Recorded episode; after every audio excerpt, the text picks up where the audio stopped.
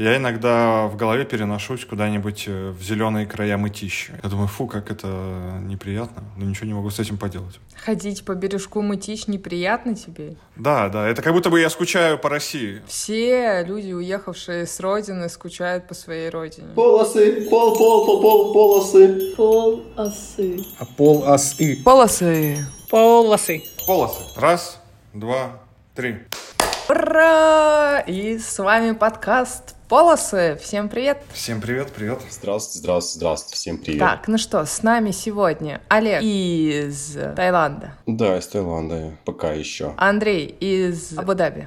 Из родимого. И я, Оля, тоже из Абу-Даби. В общем, мы начали готовить оладушки, немножко кулинарной темы в самом начале. Оладушки, короче, это кайф. Это гораздо лучше, чем блинчики. Это быстрее, вкуснее и приятнее. Я вспомнила, была такая детская песенка «Ладушки». Знаете, такая игра, там, где «Ладушка, ладушки», где были у бабушки. Да, но она, кстати, довольно сложная. Ну, да, но в общем суть в том, что я вспомнила, что что-то говорили разные вещи про то, что это за ладушки, что это за оладушки, и что эта игра имеет э, какой-то потаенный смысл. И, в общем-то, я вбила в интернете, в чем смысл игры ладушки, и, в общем, тут говорят следующее, что этнографы полагают, что кашка и брашка в потешке, это, кстати, называется потешка, игра в ладушки, это поминальная еда, которую относили на могилу умершему родственнику. Бабушка в этом случае могла быть тем самым усопшим предком, к почитанию которого детей приучали с пелен. Так что детский фольклор — это кладезь народной мудрости. То есть это рассказ про детей, которые пошли на могилу к бабушке, поели брашку, попили кашку. Ну, чтобы детям на поминках скучно не было. А, ну, вот есть целый текст, и он звучит следующим образом. «Ладушки, вы ладушки, где были? У бабушки. Что ели? Кашку. А что пили? Молока чашку. Попили, поели и полетели. Ладушки, ладушки, где были? У рябушки. Курочек считали, яички собирали, зерном накормили, соломку постелили, сели, посидели и песню вместе спели.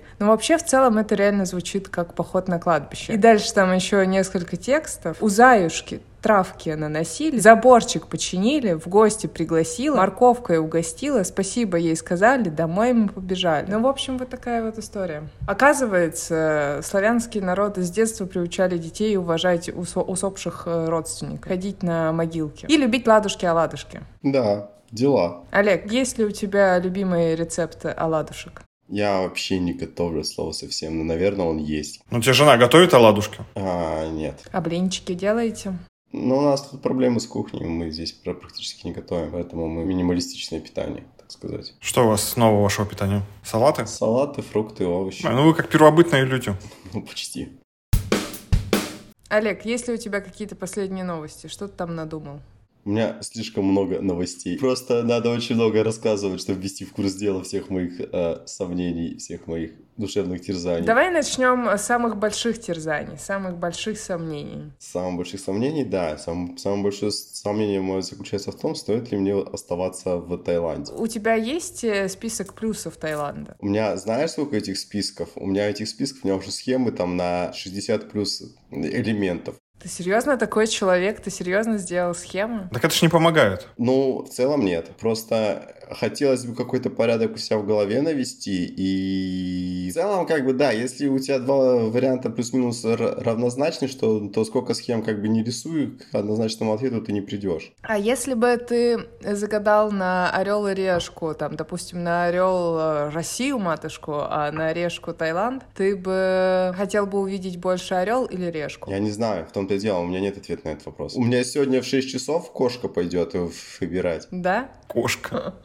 две горочки с едой, с кормом, и она будет принимать это решение, короче. Если кошка выберет э, Таиланд, Ну, будет жить в Таиланде, чё. ты заставишь ее сделать еще один выбор? Я думаю, что нет. Тут опять-таки больше вопрос про перспективу. А нет такого, что как будто бы ты принял решение, и ты просто... Ну, не принял решение, есть, очевидно, хороший вариант. На самом деле хороший вариант. И как будто бы ты все это делаешь для того, чтобы просто принять решение и выбрать его. Именно не то, что ты выбираешь между вариантами. Как будто бы ты понимаешь, что вот это норм, и тебе надо просто принять решение. Слушай, я думаю, если у меня был бы один хороший вариант, я бы его выбрал бы однозначно. знаешь, тут не было бы такого. Эти два варианта, они плюс-минус равнозначны. А мы можем ввести в курс э, немножко наших слушателей? Давай я расскажу. Ну, давай ты расскажешь. В общем, у Олега есть два варианта. Это остаться в Таиланде, заниматься дальше покером, в общем, зарабатывать бабло. Второй вариант — это поехать в Кагалым. То есть у меня один вариант — это вернуться на свою прошлую работу, а второй вариант — это оказаться, ну,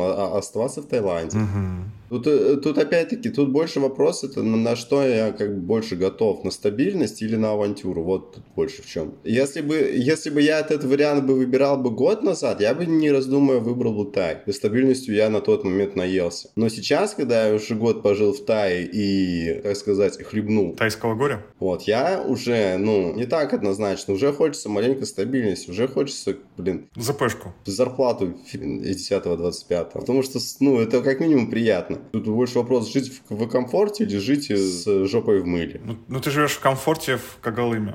Это достаточно комфортно? Да достаточно. Если ты снимаешь себе достаточно комфортное жилье, то как бы в чем проблема? Какие-то мероприятия посещаешь там. Галку, в зажигалку ходишь. Как какое-то времяпрепровождение у тебя есть. Не, не то, что ты, ты, ты там просто сидишь, короче, и только, только на работу ходишь. Смотришь ролики на YouTube. Нет. Плюс-минус какой-то интертеймент тоже есть. А почему ты хотел уехать от этого комфорта?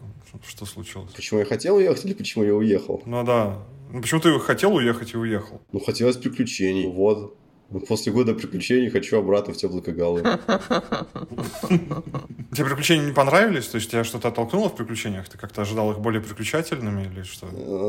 Менее, менее приключательными, более стабильными. Но мне просто кажется, здесь больше вопрос такого, как бы, майнсета внутреннего. Готов ли ты постоянно быть на окладе или готов ты к каким-то таким приключениям, скажем так? Готов ли ты вот там условно месяц вообще там в минус работать или там, ну, какие-нибудь такие вещи? Просто это ментально, да, довольно тяжело жить, когда у тебя нет денег, что ты как бы считаешь, то, что ты там не можешь себе позволить там условно что-то, ограничиваешь себя в чем-то. Когда я жил в Кагалыме, я вообще не смотрел на цены, не смотрел на сколько у меня денег на карточке, то есть, ну, как бы я знал, что они есть, я как бы знал, что я это плюс-минус в Кагалыме, если все могу позволить. То есть, на ценники вообще не смотрел. А сейчас я смотрю на все ценники. Ну, это, конечно, звучит как э, довольно сильно ограничивающий фактор, от которого хотелось бы избавиться. Ну да, это страшная тема. Ну, тогда мы приняли решение. Так и в том-то и дело, что минусов у Кагалыма тоже хватает. Ну, какие минусы? Ну, то, то что это Кагалым, там холодно. Ну, там холодно всего лишь 8 месяцев в году. У тебя еще целых 4 теплых месяца. Это определенно шаг назад. Это не очень хочется его делать. Мне, мне кажется, что, может быть, Кагалым это не шаг назад. То есть ты, э, ты же не делал шаг вперед, когда выезжал в Пхукет на год пожить, потусоваться, пойти в приключения. Ты выезжал просто в бок, и ты как бы из бока в бок перешел. То есть, мне кажется, это не вперед назад. Ну, то есть ты так считаешь. А супруга у меня считает вообще с точностью да наоборот. Ну, это да, это тоже...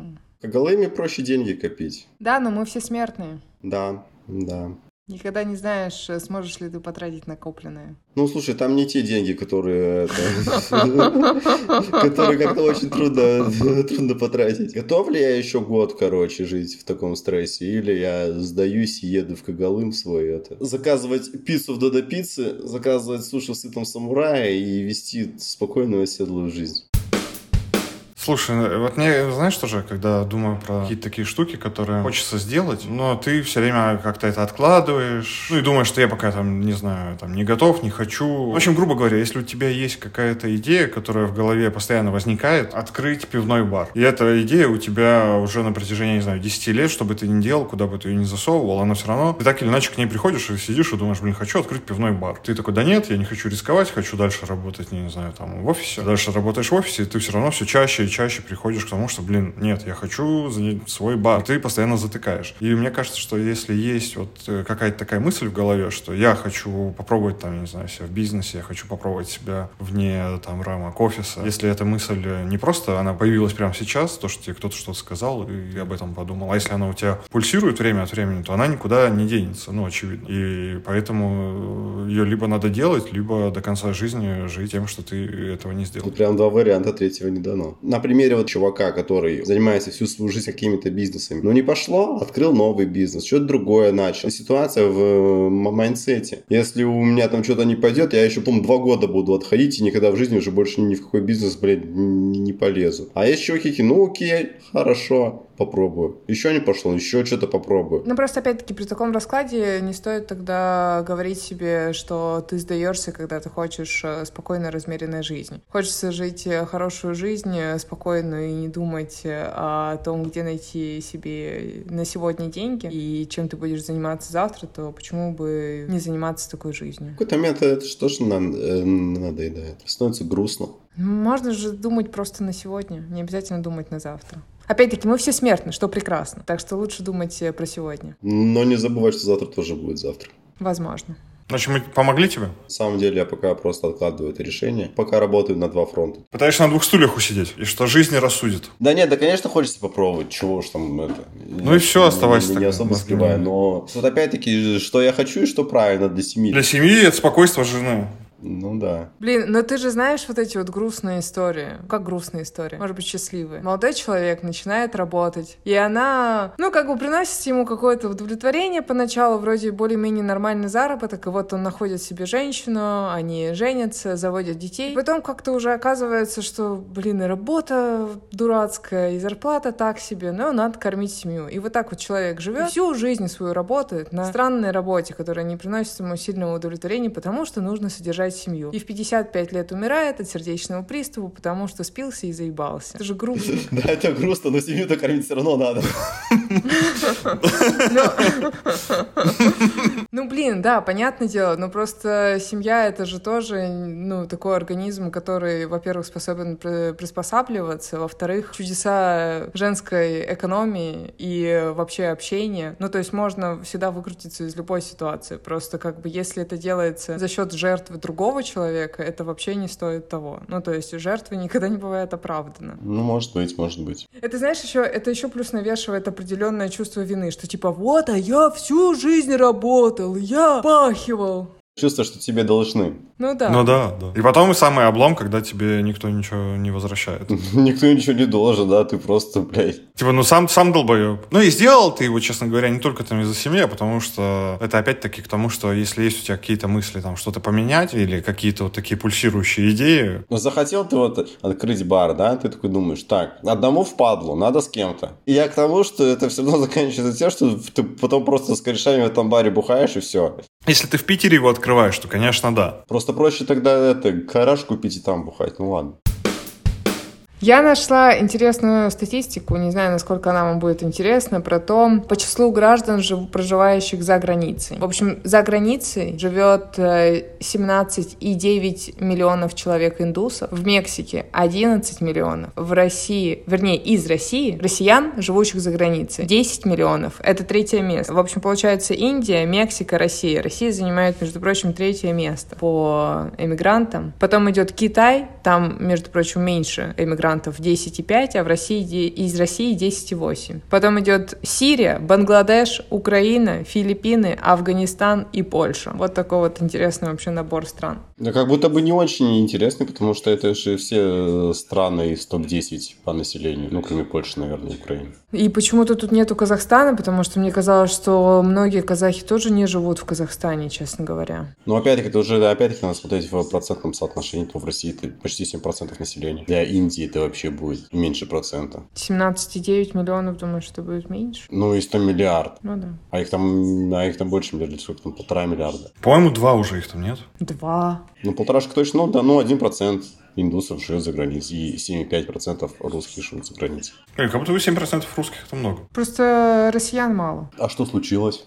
Кстати, еще плюс э, к этому числу надо прибавить еще 400 тысяч или сколько там, миллион уехавших э, в сегодняшнее время. Что я хотела еще сказать? Средний возраст э, заведения детей во всех странах плюс-минус первого ребенка получается где-то от 24 до 32 лет. В Испании где-то 31-32, в Греции тоже 31-32. Единственный возраст, где поменьше, где люди помладше заводят первого ребенка, это Азербайджан Азербайджан. 24-25. Это среднее, конечно, среднее по больнице, потому что мне казалось, что все-таки люди еще заводят детей там, типа... В 17. Ну, да, типа, там, не знаю, 23, 20, до 25, скажем так даже. Не жалеете, что не завели детей до 23? Ну ладно, а, Андрей, у тебя не было шансов, у тебя, Оля. Блин, ну, наверное, это было бы неплохо, но опять-таки понимаешь, что если ты заводишь ребенка в 23 года, то твоя жизнь все-таки довольно сильно меняется. Опять-таки, если бы у меня, если бы у меня сложилась бы такая же жизнь, вот как сейчас, при наличии и с ребенком, то окей. Но, скорее всего, она бы так не сложилась. Потому что тебе просто бы идти на, на нелюбимую работу, и чтобы кормить, Да, чтобы да, да, кормить детей.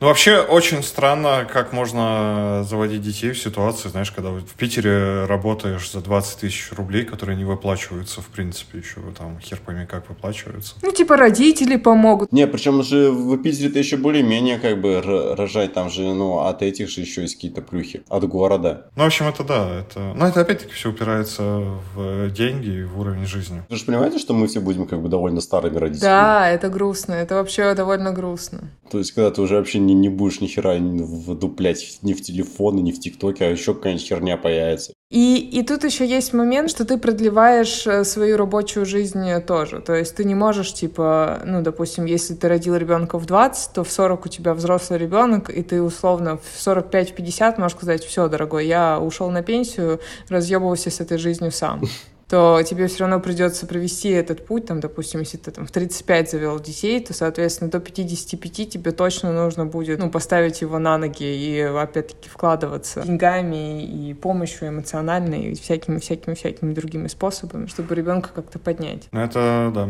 Главное, ребята, сердцем не стареть. Ну и, кстати, мне еще кажется, что, возможно, из-за того, что у нас период детства длится гораздо больше, чем у наших родителей. Мне кажется, у нас родители гораздо быстрее взрослели. Конечно, когда у тебя в 20 лет уже ребенок есть. Не, я-то, кстати, довольно поздний. Меня мама в 34 родила. Я. Современные тренды. Ну и вот, я к тому, что из-за того, что родители быстрее взрослели, Не, не взрослел. Все так же...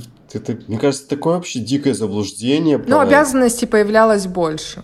Если бы, допустим, Андрей бы у тебя там появился там, в 20 лет как бы ребенок, что, ты бы не справился, что ли? Вот миллионы людей это делают. Мне кажется, просто уровень ответственности. То есть у меня в 20 лет э, никакой ответственности не было ни за что, ни никак. Я был э, в очень странном состоянии и положении. Ну, хорошо, если бы она у тебя была бы, это как-то бы сильно изменило бы твою жизнь. Что, что, что-то бы это изменило. Как минимум пойти на какую-нибудь работу, которая будет приносить тебе стабильный доход и не иметь возможности с нее уйти. Ну да. Ну, если, грубо говоря, мне нужно было бы, я не знаю, с 18 лет искать работу, чтобы обеспечивать э, себя и там помогать родителям, потому что у них там нету возможности, допустим, там себя обеспечивать и тем более мне помогать, или какая-то там еще другая сложная жизненная херня, то, наверное, бы тогда я в 20 лет был гораздо более заебанным. Это факт. Что как будто бы только к 30 начинает что-то в голове утрясаться. Не знаю, у меня все утряслось, как я пить бросил. Все, вот. У меня две разных жизни. Четкая точка взросления, блядь. Не очень приятно, но что поделать. Строго день, когда я вырос. Ну а так бы, ну а так бы ты бы продолжал бы вести свою вообще неосознанную жизнь. Вообще, да, вообще бы это все было бы, ну... Где бы мы сейчас... Мы бы тебя сейчас как Пашу Техника бы по рехабам бы. Да, ветка, конечно, тоже была бы интересная, блядь. Видишь, ты повзрослел. Мне очень нравятся истории, где люди на- наебывают систему. Мгм. Где люди находят неочевидные ре- решения каких-то ситуаций. Одна история про чувака, я не помню, как его зовут, у него греческое имя, он себе заработал миллионы на ставках, он ставил на баскетбол, и он ставил то, что во второй половине, в третьей и четвертой четверти будет, будет забито больше э, мячей, чем в первой. И смысл в том, то, что букмекеры это считали как равновероятные события. Но из-за усталости, из-за персональных замечаний получалось того, что во второй половине матча забивают намного больше. И только за счет этого чувак заработал себе просто миллион. Но одна из самых моих таких любимых историй, она связана с покерной знаменитостью. Смысл в том, то, что он, играя против казино в Бакару, выиграл у них 10 миллионов долларов. Вау, 10 миллионов долларов, это очень хорошие деньги. Да, но прикол в том, то, что казино его в итоге засудило, подало на него в суд, и он остался условно должен этому казино. А почему?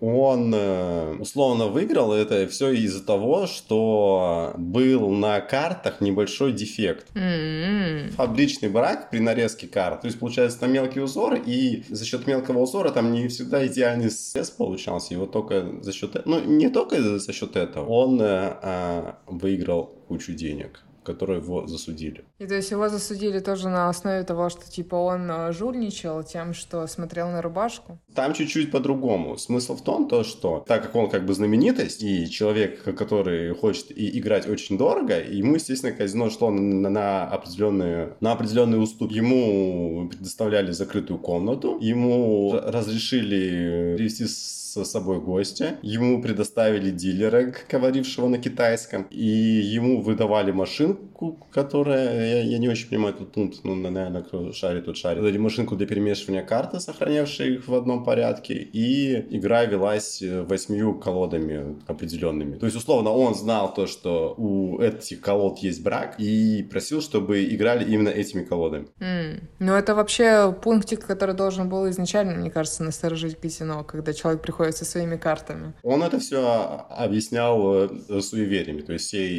игроки, они же как бы суеверны. То вот у меня это такие как бы суеверия. Я вот выигрываю только бракованными картами. И когда у меня зеркало вон там вот висит большое, вот я тоже очень хорошо выигрываю. И, и, в общем, что вы думаете по этому поводу? Жульничество это или, или нет? Ну, это жульничество. Почему? Ну, потому что если ты играешь определенными колодами, если у тебя есть паттерны, по которым ты хоть как-то имеешь э, преимущество какое-то. В общем, вообще, если ты э, создал себе такие условия. Ты же приходишь в казино, и у казино преимущество перед тобой. Ну, то есть э, то, что казино лоханулось и пропустило все это, это факт, это косяк казино. Не знаю, можно ли судить человека прям на всю выигранную сумму, ну, как бы тут надвое. Ну, то- Ну, Ты, Андрей, что думаешь? Ну, мне кажется, на самом деле, что это можно вообще расценивать, на самом деле, как проеб э, казино. ну, по факту, да. Ну да, ну то есть ты же нашел уязвимость и воспользовался ей. Мог бы ты им сказать, что у них есть уязвимость и что ей можно воспользоваться? Ну, наверное, мог. Мне кажется, казино это же все-таки игра, и в игре всякое бывает. Момент, который я считаю очень важным, это то, то, что они все правила обсудили до игры. Казино согласилось и, играть вот на этих условиях. Ну, если бы у меня был хороший адвокат, я бы, конечно, бы попросила бы адвоката сделать на этом акцент. Если все на это согласились, то взятки гладкие. Если бы у людей была удача какая-то врожденная, да, то есть если бы люди могли влиять на случайные события, и одни были бы более удачливы, чем другие, именно не с точки зрения просто того, что у тебя в нормальном распределении тебя либо влево, либо вправо кинет, и все, вот, и либо, либо посерединке где-то будешь. А в том плане, что если бы мы могли на это влиять, то оно бы было тогда скошено. Допустим, если у тебя первые пять бросков, э, они тебе большую удачу, так свою вот какую-то Потом мана кончается, и уже там от ожидания катаешь. да, да, да. То есть, если у тебя есть какая-то манна в виде удачи, которую ты тратишь на броски, и то такие эксперименты бы доказали, что у людей есть эта манна, потому что тогда бы распределение было скошено там, в сторону выигрыша, например. А оно не скошено, то получается, что манны нет. А есть диспа. Хочу сказать, что бога удачи зовут Гад.